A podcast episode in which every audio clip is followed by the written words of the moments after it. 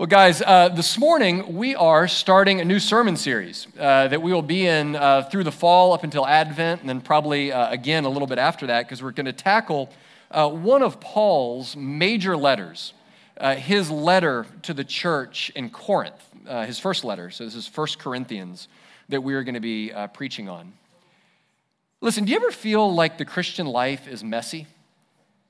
You ever feel that way? Like you sin in ways that even surprise yourself sometimes, that, uh, that it is hard? Do you ever feel like, uh, like church is messy? Right? Like you show up and you expect everybody to be well dressed and righteous and holy and, and everything going great? Well, I hate to, to bring disillusionment into your life, uh, but the church is messy uh, because it's made up of messy people. And as messy as the church is, as messy as this church is, we try to be honest about the fact that if you're looking for a clean, neat, and tidy church, this may not be the right spot for you because we are a messy church. We are a group of sinners loved by Jesus, um, but messy sinners all the same. But if you uh, start to despair that this church feels too messy, the good news is that Corinth was probably messier than any church you have ever visited. And uh, it is going to be so much fun. Over the weeks ahead, you are going to be exposed to things that you didn't know you could say or do in church. Um, and so we are, uh, we are going to look at uh, the book of First Corinthians as God uh, takes this messy church in Corinth and in Jacksonville and begins to take them as misshapen and broken by sin as they are and as we are and work us into the image and the shape of his crucified son. And so that is our hope and that is the good news. And so, if you are willing and able, would you please stand for the reading of God's word?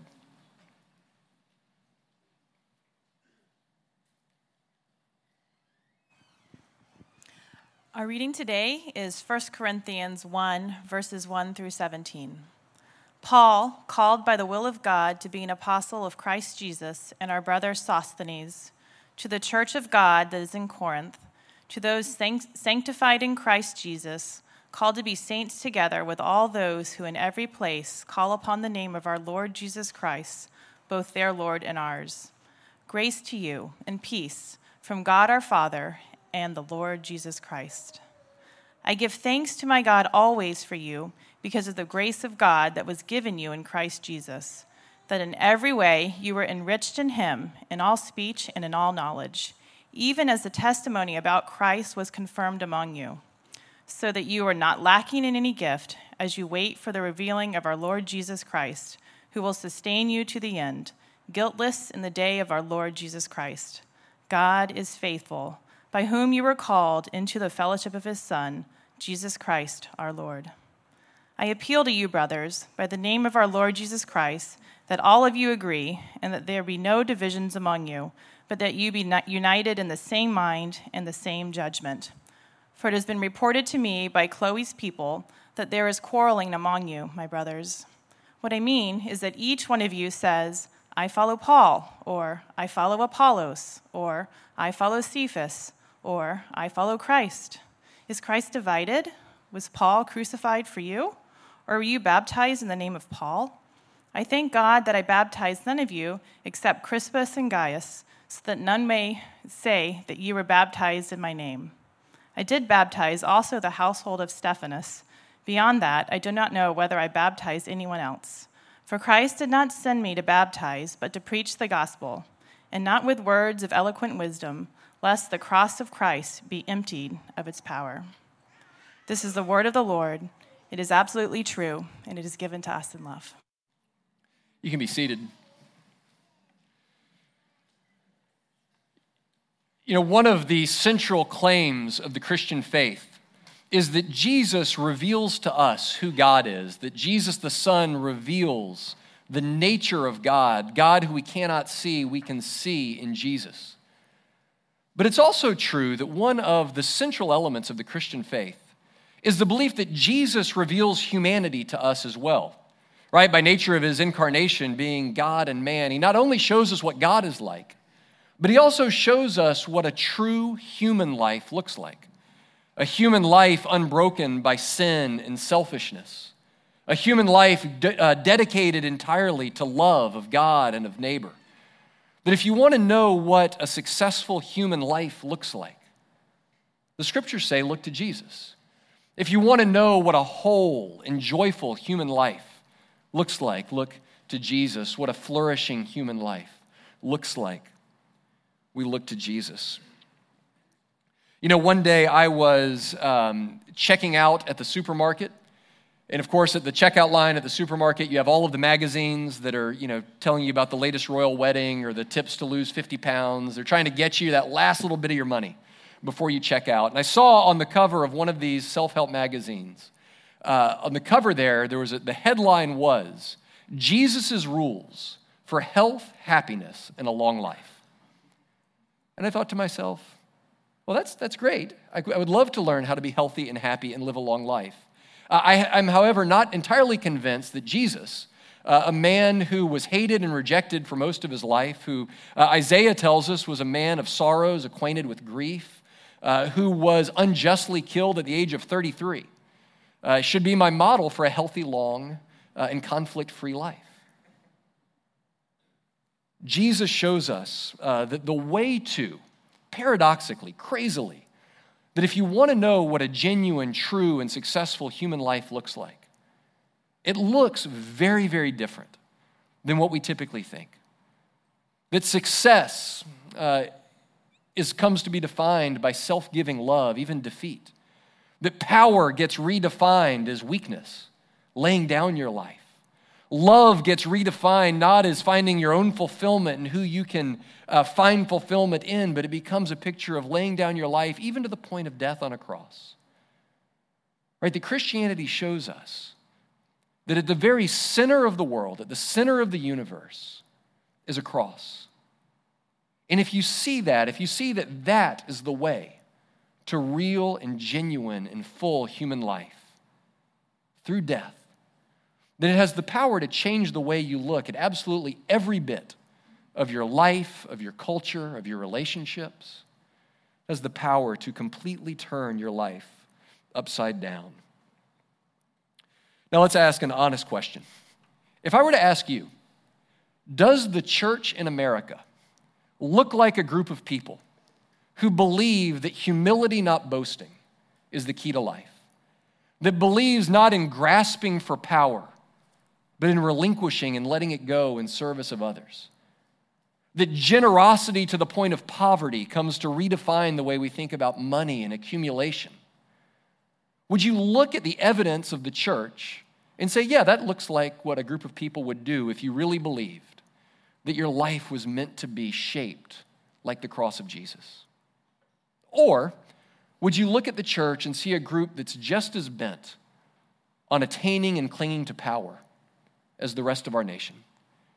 That's just as bent on finding fulfillment through what we attain, what we get, our status? That's just as bent on finding fulfillment through romantic and sexual attachment? Would you believe uh, that we are shaped primarily by the values of America or by the values of the cross? I won't, we, we won't go around and answer that out loud. But the truth is, friends, that it is easy for every church in every culture to have more of their culture in them and shaping them and coming out of them than they do of the cross. And that is essentially what Paul says to the church in Corinth over the course of chapter after chapter that we're going to see in this book, tangible situation after tangible situation, Paul's uh, diagnosis of what's going on there is that they have far, far too much of Corinth in them and far too little of the cross. That their life looks far too much like it's caught up in the same driven pursuits that their neighbors are and not being shaped by the self giving love and power of the cross. You know, there are some uh, amazing things, some dreadful things that are happening at the church in Corinth. Right, in our passage this morning, we saw that they are, uh, though founded in unity as one body, they've started to, to split off into factions based on who they follow. Paul heard about this. Paul had, had planted the church in Corinth about four years prior. And he'd started to hear that this church that was doing well, uh, Apollos was the man who came to pastor that church after Paul left. And he comes to find out that some are claiming that they're just like Apollos and they follow him, while others are claiming they follow Paul. Others are claiming that they follow Cephas, who's Peter, the other early apostle. And so they're starting to split. And so Paul hears a report uh, from his friend Chloe, who is a leader in the Corinthian church, that the church has started to fracture. But her report doesn't end there. It goes on to say that, says, Paul, if you believe this, what started as a beautiful church made up of rich and poor, uh, social uh, people on the upper end of the social ladder and people on the lower end of the social ladder. Now, when we even come to communion, the rich folks insist that they get to go first while the poor people wait. Later on, uh, uh Chloe's people are going to report to Paul that the, the sexual license that exists in their world has now started to invade the church such that one person in the church has actually started sleeping with his father's wife. Right? This is, this is pretty, pretty stark stuff. And yet, Paul's analysis of it is not for them to stop it. Right? He doesn't do what we would expect him to do. Hey, you bunch of idiots, stop it. Right? You know you can't be sleeping with your dad's wife. You know that you can't communion, come together. Stop stop doing it all. No, instead, and he he speaks pretty pointedly to him, right? There are going to be some awkward Sundays over the next few weeks. Um, but his analysis is it's not stop it, it's that we have to find a way for you to internalize the message of the cross, the message of the self giving Savior that brought you into the family of faith. You have to start to see your life reflect the good news of the gospel, what we confess every week when we come together around this table Christ has died, Christ is risen, Christ will come again.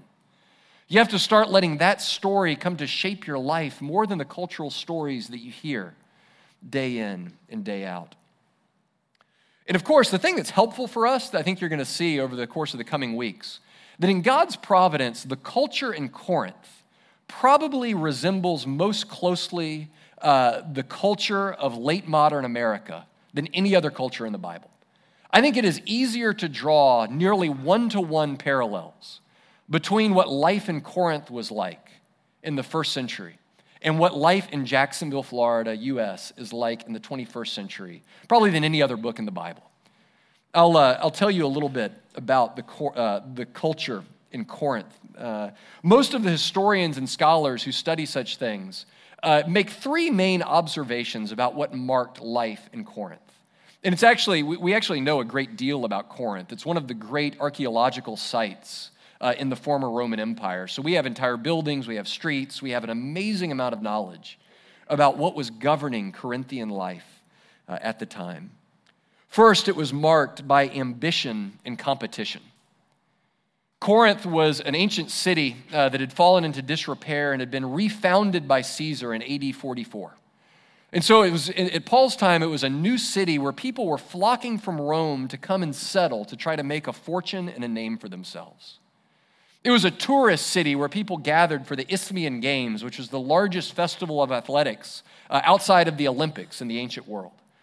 And so people would come there, wherever you have tourists, you have people that come to take advantage of those tourists and try to sell them stuff, right? And so they're, they're, they're built a culture there of people looking to establish themselves, people looking to make a fortune for themselves, people who maybe were middle class in Rome, who said, you know what, I can make a fortune if I go to Corinth, if I start my own business. I can, I can become a noble person, I can make something significant out of my life. It's fascinating. The archaeological evidence in Corinth shows people uh, building, both rich people and poor people, building monuments to themselves all throughout Corinth. Right? That's a gutsy thing to do, right? That to, to say, I'm gonna, I'm gonna build a monument to myself. I'm gonna put up a statue of me in the middle of Corinth. Or other people would give money for a temple to be built or for a building to be built. The poor uh, would give money to have their names engraved on the streets right? If you couldn't afford to build yourself a, a statue or a temple, maybe you could afford to, to give some bricks for the road.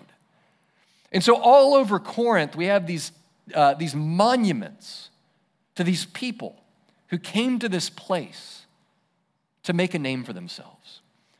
One historian, Ben Witherington, put it this way The number of such inscriptions is staggering Corinth was a city where public boasting and self promotion had become an art form. Where public boasting and self promotion had become an art form. And this was in a world before social media, right? This was in a world before we judged ourselves by how many Facebook friends and Instagram followers we had. He thinks they had elevated it to an art form. They, they didn't even know about taking pictures of their food yet and posting it for everyone else to look at, of bragging about their family vacations, of all, if they had elevated it to an art form, contemporary America has come along and said, we can perfect this art form. With our technological giftings, we can take boasting and self promotion and elevate that art form uh, to another level.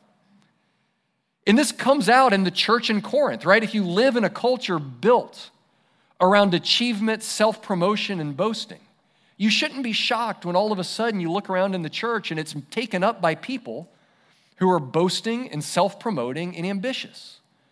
Right? Paul looks around and that's what he sees is at the root of this way that they divide themselves up to be who's closest to the teacher that they like the best, the most gifted and famous teacher. I'm with Paul, I'm with Apollos. It's this desire to be, to be with the best. He sees it when he looks at them, at them uh, bickering for social status around the communion table so that the most high status people go first and the lower status people go second, third, fourth. He sees that and he says, Don't you see that that, that cancer of arrogance and self promotion has taken over your own life?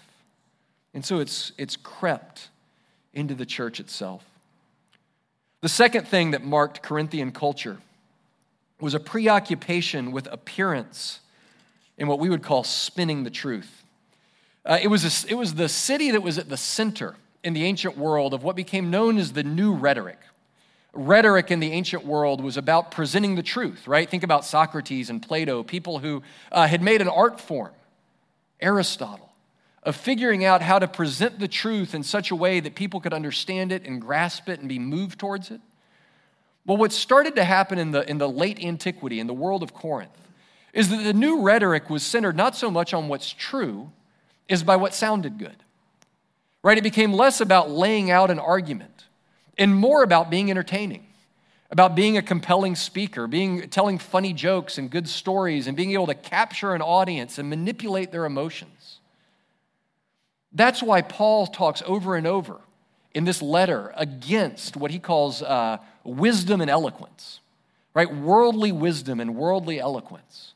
Was that this had started to become a church that cared more about what sounded good than what was good a, a society that started to care more about looking good than being good.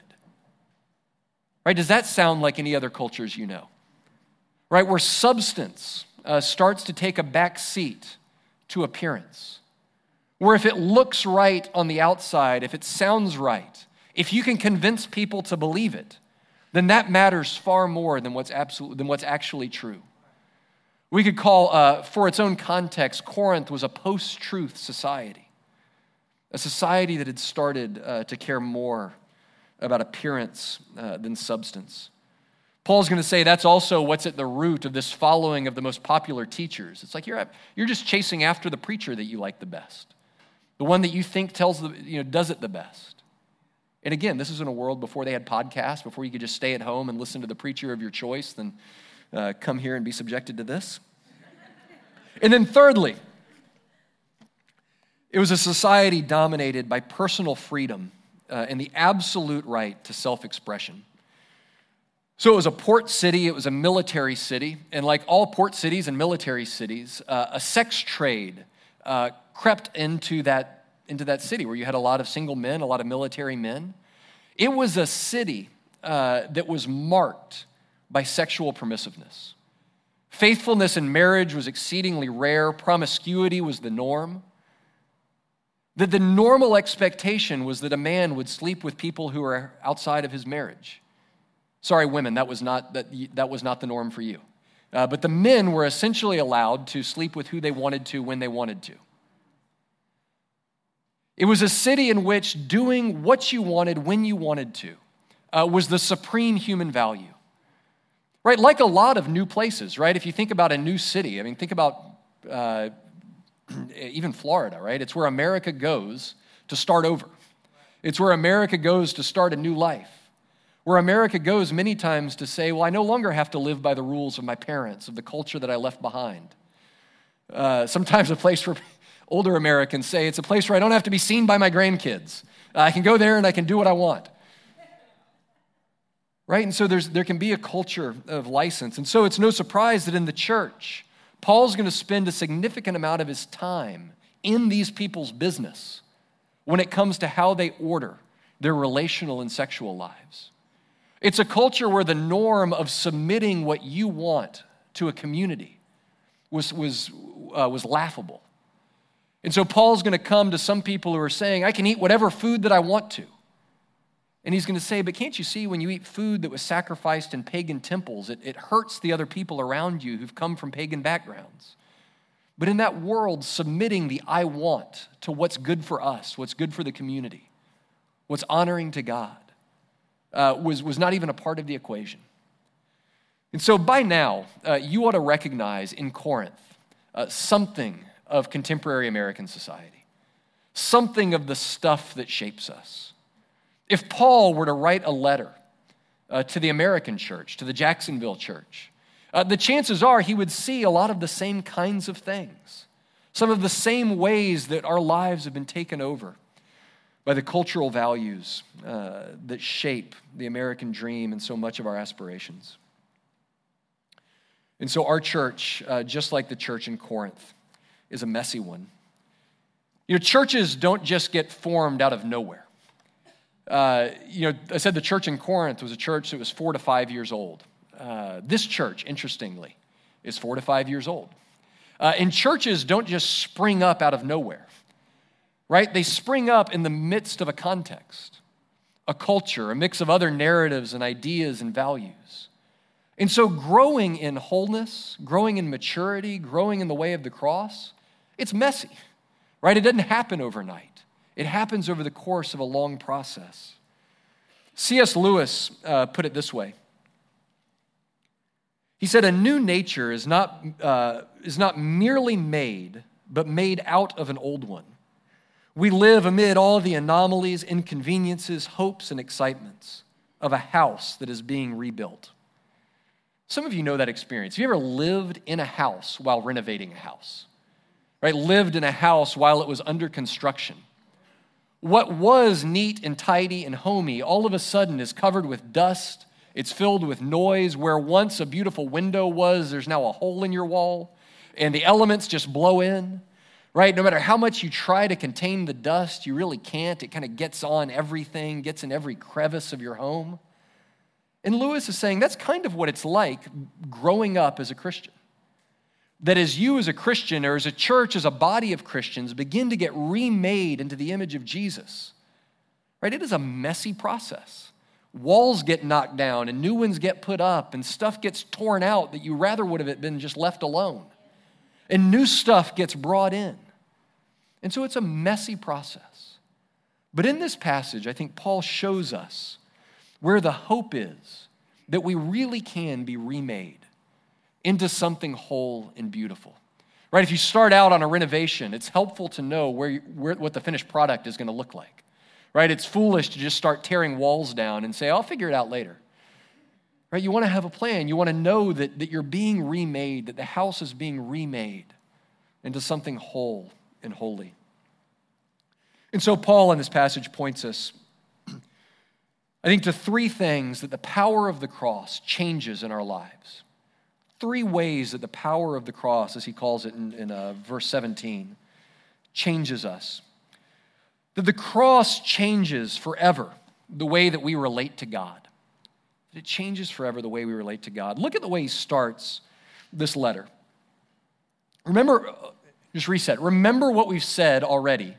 I won't say it all again about the church in Corinth the wealth, the greed, the incest, all of it. And this is how Paul opens his letter to the church of God that is in Corinth, to those sanctified in Christ Jesus and called to be saints together. In verse 3, grace to you and peace from God our Father and the Lord Jesus Christ. He says, You have been sanctified. You have been set apart by God, called his holy people.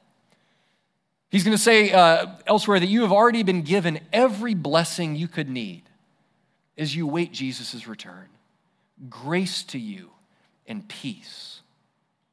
Grace to you and peace, you uh, rich, arrogant people that cut the poor out of the communion line. Grace to you and peace, you who is so sexually confused that a good idea seems to, to start looking to your own family as your dating pool. Grace to you and peace.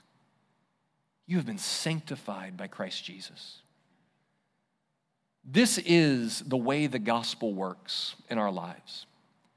In the midst of the mess and brokenness that is life in a church, God doesn't come to us and say, clean your act up, get, get it together, and then you can be holy, and then you can be God's. It's never changed so that God will love you. It's always, look how much God loves you. Look at all of the grace and peace and blessing that He's showered on you. And now you can change. You do have a new power for a new life that you can live. If you feel like your life is too messy for you to ever belong in a meaningful way in Christian community, the good news of the gospel, first off, is come on in the water's great. Everybody in here is just as messy as you are. And that you can be at the same time deeply messy, tragically flawed, grievously sinful, and at the very same time, the beloved of God. This is the great insight of Martin Luther. Uh, the Latin phrase that he coined, which I will probably butcher, um, is simuli justus et peccator at the same time just and a sinner. At the same time, holy, just, and right before God. And at the same time, sinful and being remade afresh into God's image. And Paul knew this. This was in Paul's bones. That's why he starts this letter by reminding them of God's love, by reminding them of who they are. Now, listen, as a pastor, there are times where I wish this wasn't the way it worked, if I can be completely honest. Right? You want to come up to Paul and go, Paul, these people are a wreck. You have no idea how messy they are. Look at all the junk that's out there in their life. Please, I mean, admit it, there's a part of you that when you hear about this going on among God's people, want Paul to come down hard on these people. That wants Paul to read them the riot act, Paul to threaten them with the fact that their very souls are in jeopardy. And again, there will be places where Paul speaks very pointedly to them. But it's like I, as a pastor, so my, you know, being a pastor, the, the job description is somewhat frustrating. Uh, you're essentially trying to get people uh, to believe and obey the Bible. You know, just, there's a lot more to it, but in broad strokes, believe the truth of it and then, and then live it out, live it in your life. And you come, like you do into any job, you come into that job description with a toolbox right? Your skills, your ways that you can try to get people to, to do this stuff. And so it's like you come up to your people, uh, these people like Paul does, and you reach into your toolbox and you grab a hammer. And maybe the hammer is guilt. And you say, I know what I'm going to do to get these people to you know, quit their addictions, stop their lust, let go of their greed. I'm going to beat them with guilt. Right? If I hammer at them with this thing for long enough, uh, eventually they'll stop.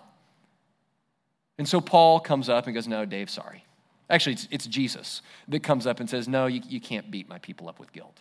That's not, the, that's not the way. It's not the way in the gospel that people grow and thrive. And so you, you throw the hammer away. Uh, and you go, Okay, I'll grab the screwdriver. And with the screwdriver, I'll stick it in and I'll turn it, and that'll crank up the shame in people's lives. Maybe if I tell them that they fall short too much, that they're just a little too bad, if they're not careful, maybe one day God's going to turn their back on them. And Jesus says, No, Dave, I'm, I'm going to need the screwdriver too. Right? You, can, you cannot uh, get my people to love me through shame. Throw the screwdriver away. Grab the wrench. I know, I know what's going to work. The wrench of threatening them with hell. That's, that's what's going to do it. Right? If these people know that if they don't shape up and start behaving, that they're going to go to hell, maybe that maybe that'll change them. And Jesus, probably by now a little exasperated, goes, Dave, seriously? Don't you know that this entire thing has been about taking away the threat and penalty of hell? That if you are in me, I have taken onto myself the penalty and punishment that your sin deserves. I've taken hell into and onto myself so that my people are not going to fall for your threats. And so you look in the toolbox, and the only thing left is the gospel. The only thing left is the love and grace of God, freely given and won by Jesus. And, all, and this is the way the gospel works. It's not you get shame, you get guilt, you get threats until you change. It's because of what Christ has done for you. Because Christ looked at you in all of your mess and all of your guilt and all of your shame and loves you in the midst of it. Therefore, you can have a new power to live a new kind of life, no longer governed by this, this drivenness to save yourself. So, the power of the cross reshapes the way we relate to God.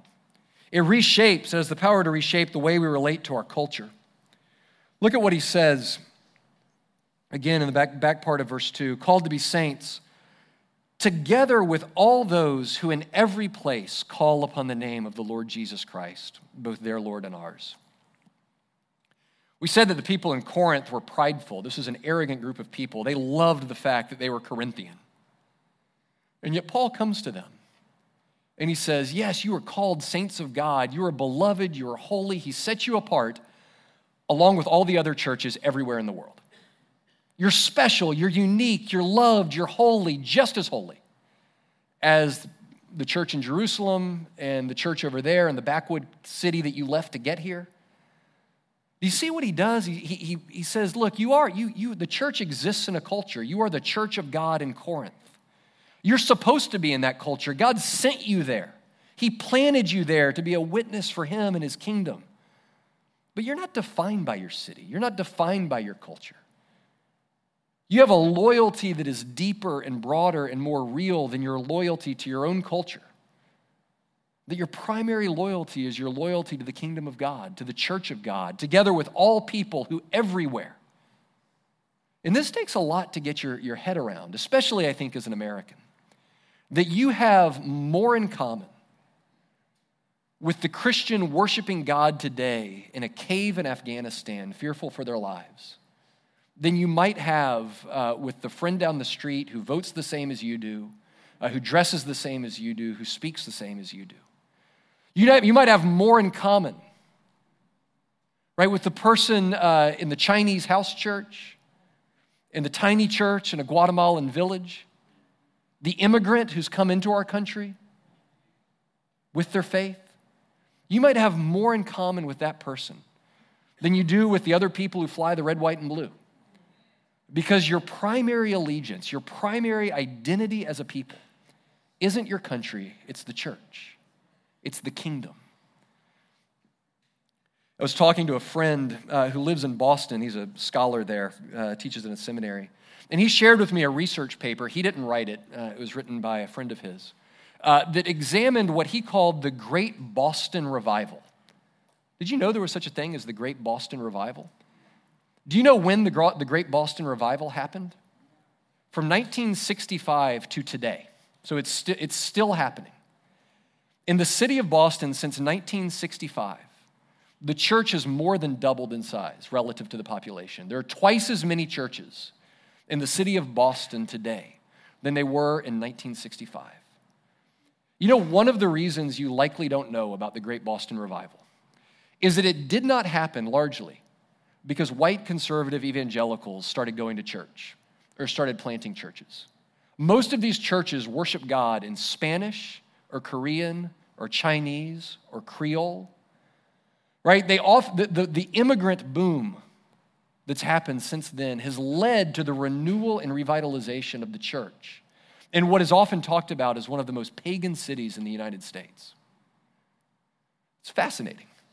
So when you think about immigration in our country, right, which is a public policy issue, there's room for people to talk about it and figure it out and disagree. Do you think about it primarily as someone who's looking out for the best interests of America? That's one of our loyalties. But the other loyalty is to think about the church is booming in America in an unprecedented way, largely because when people come to us from Latin America, from Africa, from the Middle East, and from Asia, they come with a vibrant and living faith. The, country that sent missionaries around the world is now receiving missionaries from around the world in our cities and in our towns. And that's part of what living with a dual citizenship looks like. Is that you think primarily as a citizen of the kingdom of God and secondarily as a citizen of the kingdoms of this world. So the power of the cross is a power to change the way we relate to our culture. And then finally, it has a way to change, the power to change the way that we think about ourselves. You know, I, I love this. Um, did you notice that there's a section at the end of this passage that we read that Paul seems to have composed with all of the care that you or I would write an email to a friend? Right? There's a, there's a part here where he says, Yeah, I think I baptized a few more people. Yeah, no, okay, there were those people in that other house. I baptized them too. But beyond that, I don't remember. Right? It's, it's, it's odd to find it in the Bible, right? Um, and yet we believe that the Bible is a, it's a book with divine authors and with a divine author and human authors, right? And that it all speaks together to make God's word. That God is in the midst of all of it, speaking to us. But I love, think about, remember what we've said about Corinth a city fixated on personal ambition and accomplishment. And yet, here's Paul, one of the men who is, unbeknownst to himself, at the head of one of the factions in the church, saying, Yeah, actually, you know what? I don't even remember how many people I baptized. That's, that's not a thing to me. I don't keep, I'm not keeping score. Can you imagine the freedom uh, that you would have in life if you were free to stop keeping score? You know, I realize I've been somebody that in any given context in my life, from the time I was young pretty much till today, uh, can figure out the rules of a game and figure out how to win it. Right? In football, it was easy. You figure out how to win, you play by the rules, you figure out what you have to do. Uh, in school, right, it's easy. You figure out how to get the best grades, how to get ahead. You get out and you get into the work world and you can figure it out, figure out what are the metrics, what are the things that my bosses are looking to. We, do, we even do it socially, right? We figure out what, what's a winner look like in my world? What are the things that get people to like me? What are the things that get me kudos? What are the things that help me to get ahead? You don't know the really sick part of my life uh, is when I became a Christian and even when I was called into ministry, I didn't stop keeping score. I just started keeping score about different stuff. Right? It was what is what what what do church people like? What does it take to get ahead in this world? What does it take to get well liked and well well thought of here? What does it take in ministry to get a bunch of people into a room, to get a bunch of people to walk an aisle so that you feel better about yourself? Right? Often, even in the church, we don't, we don't stop keeping score, we just change the scoreboard. And yet, into that world, into that Corinthian church, Paul says, Yeah, you know, I, I don't remember. I baptized some people, I didn't baptize some people. Um, later on, he's, he's going to be, when, he, when his own ministry is under attack in this letter, he says, You know what? I, don't, I, I honestly don't care how you judge me. I don't even judge myself. I entrust myself to the judgment of God. Right? Here's a man who had, who had stopped the pressure to win because he'd realized that in Christ he had already won. In Christ he had already been, uh, the verdict was in on his life. We'll close with this. This is how this is in our passage uh, today in verse 7. He knows that in the end, he doesn't need to keep score because he's already won because of what he reminds them of. So that you are not lacking in any gift as you wait for the revealing of our Lord Jesus Christ, who will sustain you to the end, guiltless in the day of our Lord Jesus Christ. Friends, if you're in Christ, you've already won. You've already succeeded. Uh, you're already loved. You're already included. Judgment Day isn't a fearful day off in the future. Uh, it's, your, it's been answered on the cross uh, for you. Let's pray. Lord Jesus, we thank you uh, for your love, grace, and goodness to us. We thank you that you forever have changed the math on how we approach God, uh, approaching your Father not on the belief that we have to satisfy his demands, uh, that we have to win and earn his approval, but knowing that his approval has already been showered on us in Jesus. Lord, we thank you. We pray that you'd help us to live out of that more and more that as such, we would come to be shaped less uh, by the culture around us uh, and more by the incredible foundation that's been laid for us uh, in Jesus. And it's in Jesus' name we pray. Amen.